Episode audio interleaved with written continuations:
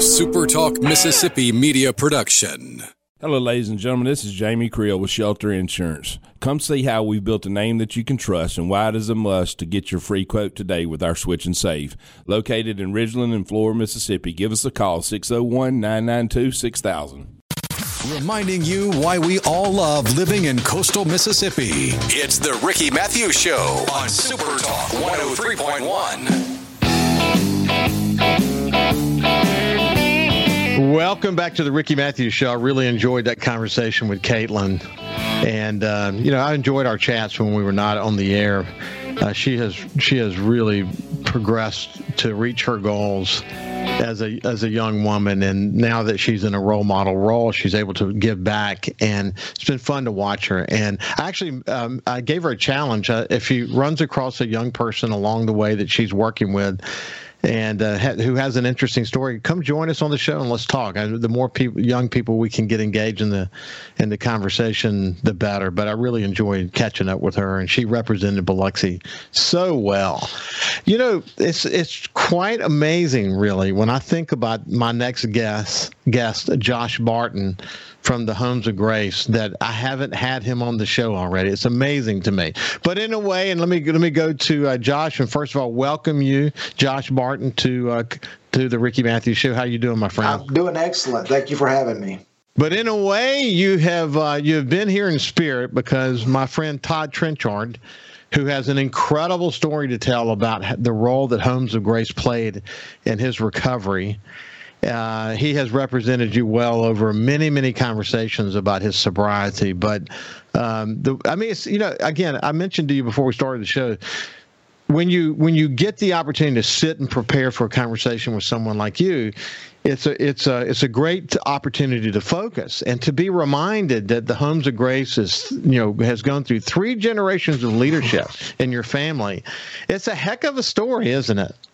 It really is. Um, you know, and I still like to share with people that come out and they see a lot of miracles that happen out here and they say, Thank you so much for your family. Thank you for all you've done. And and I often just say, uh, as I'm just proud to be a part of something that God's doing that that uh, He does amazing things in spite of us. That we just get to be a part of what He's doing out here. But it's it really is a blessing to be, get to see the life transformations that take place in individuals like Todd and others. Yeah, what what was interesting in my conversation with Robert St. John this week, he talked in depth about his sobriety. And, uh, and, what he said was, you know, I mentioned to him that you know there there are weekend drinkers, and you know I might, you know, the way it was before, I might have a, a beer by the pool, maybe a glass of wine, but that you know I'm fine with. That. I'm not a big drinker. And he says, you know, when he heard me say that, he says, "Man, I, I, can't even get my head around that because one's not enough for me. A thousand's not enough for me. Once an alcoholic, always an alcoholic. And he talked really deeply about his sobriety. And in my conversations with uh, Todd Trenchard for the Baco Foundation of South Mississippi, he tells the same story. I mean, it's not something you can go back to. And the way he found sobriety, the number of times he sought treatment you know, most people would give up on somebody after the first or second time, you know, to go 10, 15, 20 times to treatment. It's incredible, but you see it. Everyone has an opportunity for redemption.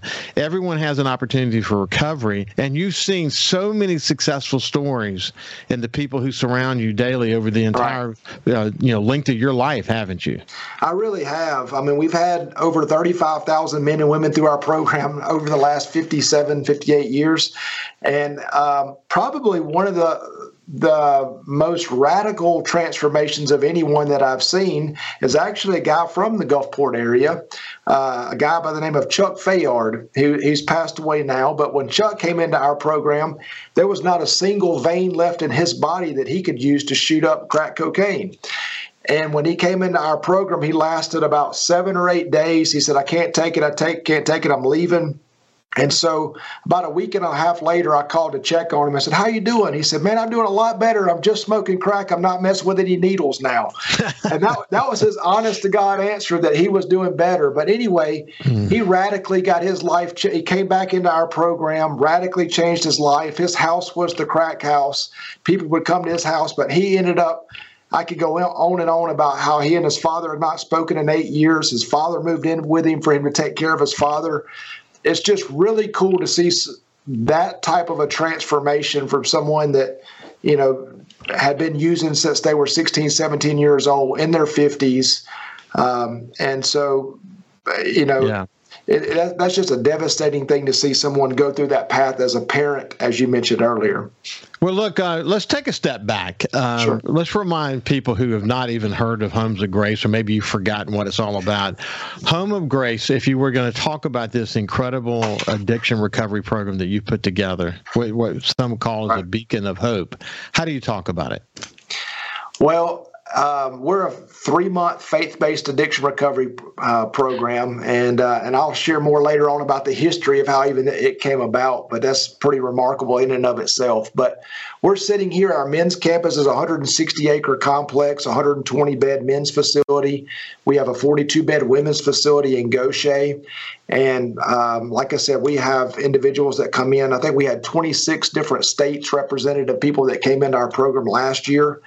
And so, uh, and most of that is through word of mouth of other alumni that get help and they get on path, and people find out about where did that person get help, and they send their loved one to the Home of Grace. But we have, uh, I think, nine full time counselors between the two facilities. Uh, we have, uh, you know, just medical. We have volunteer uh, doctors and nurses and nurse practitioners that run a medical facility for us.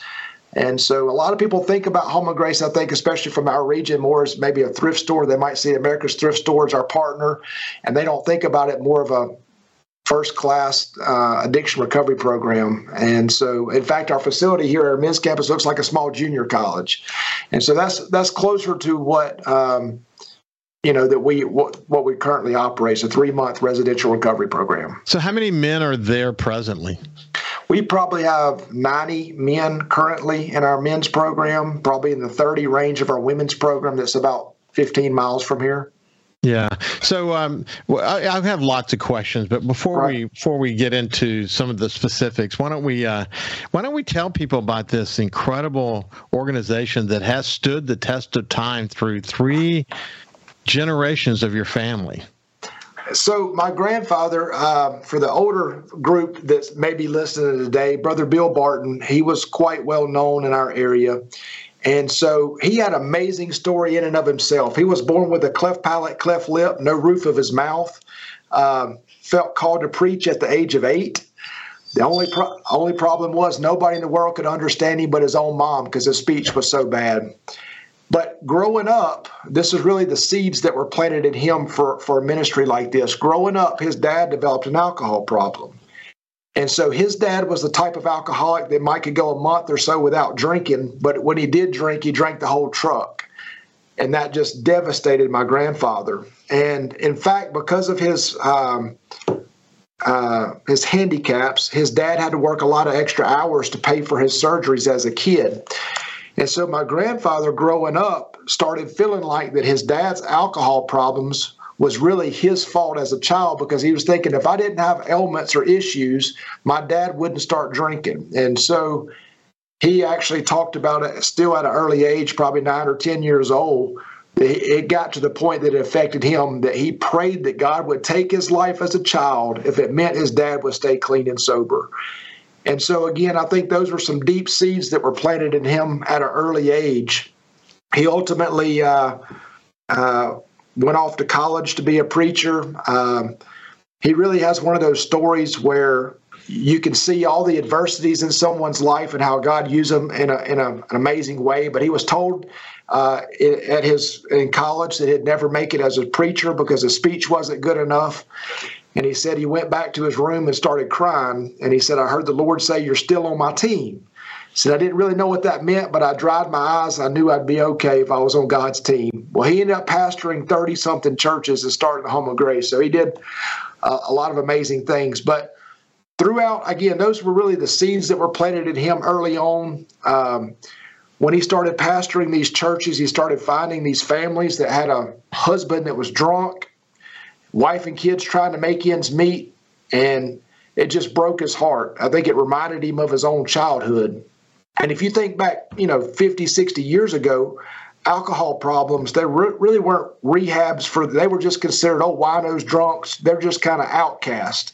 And there really wasn't much hope or help for them, and so he had a compassion to, to make a difference with them. And so he ended up taking two people uh, that needed help to a place in Georgia called Victory Homes. It was a small program with about 12 men in it. And when he when him and my grandmother got there with those two guys, he said the 12 men in that program gathered around the two men that he brought in, prayed with them and encouraged them. And it gave my grandfather chills. And he told my grandmother, he said, We need a place just like this. And uh, so on, on his way back from Georgia, he told my grandmother, I have a name for our place. And she said, What place? What are you, what are you talking about? And she said, he said, we're supposed to call it the Home of Grace and put it somewhere between New Orleans and Mobile. And that's really where the vision of the Home of Grace began, 1965. What a what a great story on on how this uh, this evolved, and what we'll what we'll do when we get on the other side is we'll we'll finish uh, this multi generation story of Home of Grace and give you a little bit more idea. Uh, if you know someone who has uh, who's got challenges, so many people have challenges, and, and, you know we talk about on this show all the time. You never know what someone's going through. Um, anyway, we you'll you'll have more information about Home of Grace when we come back. We'll continue our conversation with Josh Barton.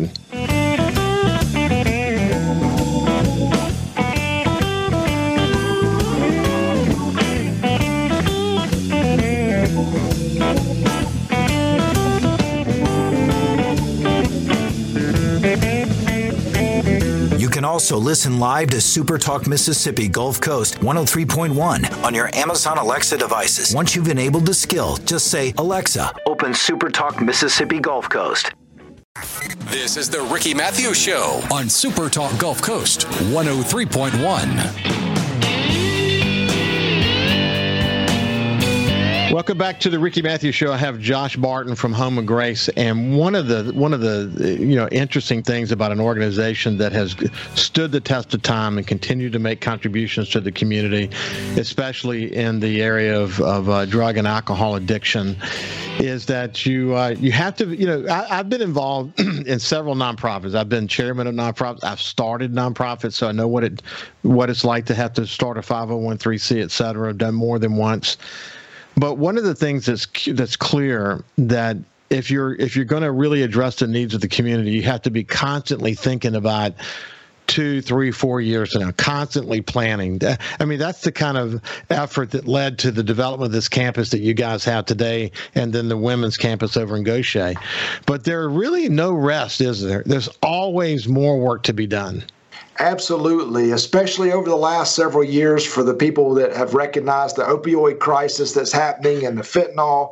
Um, we really recognize that what we're working with is life and death for individuals and for their families. And so every time you see someone that you've been working with fall or fail or have an issue, it just makes you want to go back to the drawing board and say, what more could we have done? What more could we put together? And so, yes, it's a it's always a hunger to help do everything that we can to give someone the right tools uh, for success. You mentioned this just a second ago, but o- opioid addiction in America is rampant. This notion of fentanyl is scary as hell. Every every professional from the AG down that I talk to about fentanyl, it's um, man, it's just it's just it's it's challenging. You saw in the recent uh, trip to Japan, our Secretary of State talked to um, the the you know the the president of Ch- China about fentanyl and, and how concerned he is about fentanyl. But um, my wife and I were watching a, sh- a, show. You probably you may or may not have seen it called Platonic. It's a series that runs on Apple. It's just a comedy and whatever. But in it, there's a moment where one of the characters snorts what she thinks is cocaine, but it's laced with something else. And I and I turned to my wife and I said, "Well, first of all, how would anyone put anything in their nose? They're not exactly sure where it came from, but especially in this world that we're in today with fentanyl and the scare around fentanyl." It's amazing what people are willing to do to get high, isn't it, Josh? It really is. And but nobody wakes up one day and says, I want to be addicted to heroin. I want to be addicted to fentanyl. It's usually small little compromises or small little things that ultimately bring you to a place. And then when you mention like, why in the world would you even try something at that point? Well, once you're addicted, if you ask one of them, why would you do that? They would say, What would you do for your next breath of air? That's yeah. how bad I needed it at that moment.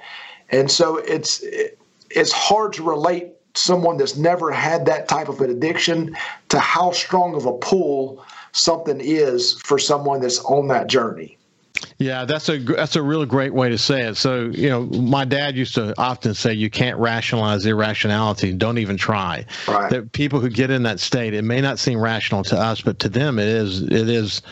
It is the next logical step in order to to address the addiction and it can be extremely powerful. And whether we're talking about hard drugs like what we just talked about or whether we're just talking about alcohol um, addiction is a really really tough thing and it, it requires a very thoughtful process to bring people through in your case at home of grace to give people an opportunity for redemption. And you you know you see failures along the way but you see lots of lots and lots of successes don't you? We do. Right now we have about six alumni that have 40 to 60 bed recovery programs themselves in different parts of the country. Last year we helped replicate home of grace in kokomo indiana called valley of grace from from an alumni. And I, his story is amazing just in and of itself. But when you see someone go from destroying their hometown and their area to now being the lighthouse, when the Indianapolis press picks up his story and runs with it and people start flocking to him, it's really cool to see um, the transformation that can take place in someone's life. And then for them to have the hunger to pass that on to others. It's, it's wonderful to be a part of that. Well, you know, you you people hear about you know the need to to do an intervention for a family member, or someone that you love, or whatever. But but one of the points that Robert St. John said over uh, the, uh, in my conversation this week was that people have to reach a point where they want to get help. But you probably see both, don't you? We do. You have some that come here because they're court ordered, mama ordered, job ordered, and then you have others that are just at the end and they're wanting it themselves. But sometimes someone that comes into our program that come because other people have kind of heavily encouraged or forced. Sometimes within a week or two of their head getting clear, they recognize this is really what I want as well. It, it, there is such a fog when they're in their addiction. Sometimes it's hard to snatch them out of that that situation. Um, but yeah, it's it's and it's not the same. Everybody's journey is different. Well, listen, as I said at the beginning of the show, I'm surprised you and I haven't been already spending time together, but that Todd has done a good job of representing you. But uh, you do a great job representing yourself. So we're going to have you back and we're going to continue the conversation. But uh, but I would urge people that if you have any interest in understanding this, whether you're having addiction or someone who you know in love has an addiction, look up the Home of Grace and study them. They've got a great website and they've got a really incredible track record record. Anyway, for now, Josh, that's all the time we have. It's been a pleasure to catch up with you. My pleasure. Thank you. You bet. This has been Josh Barton from Home of Grace. Have a great day, and we will see you tomorrow.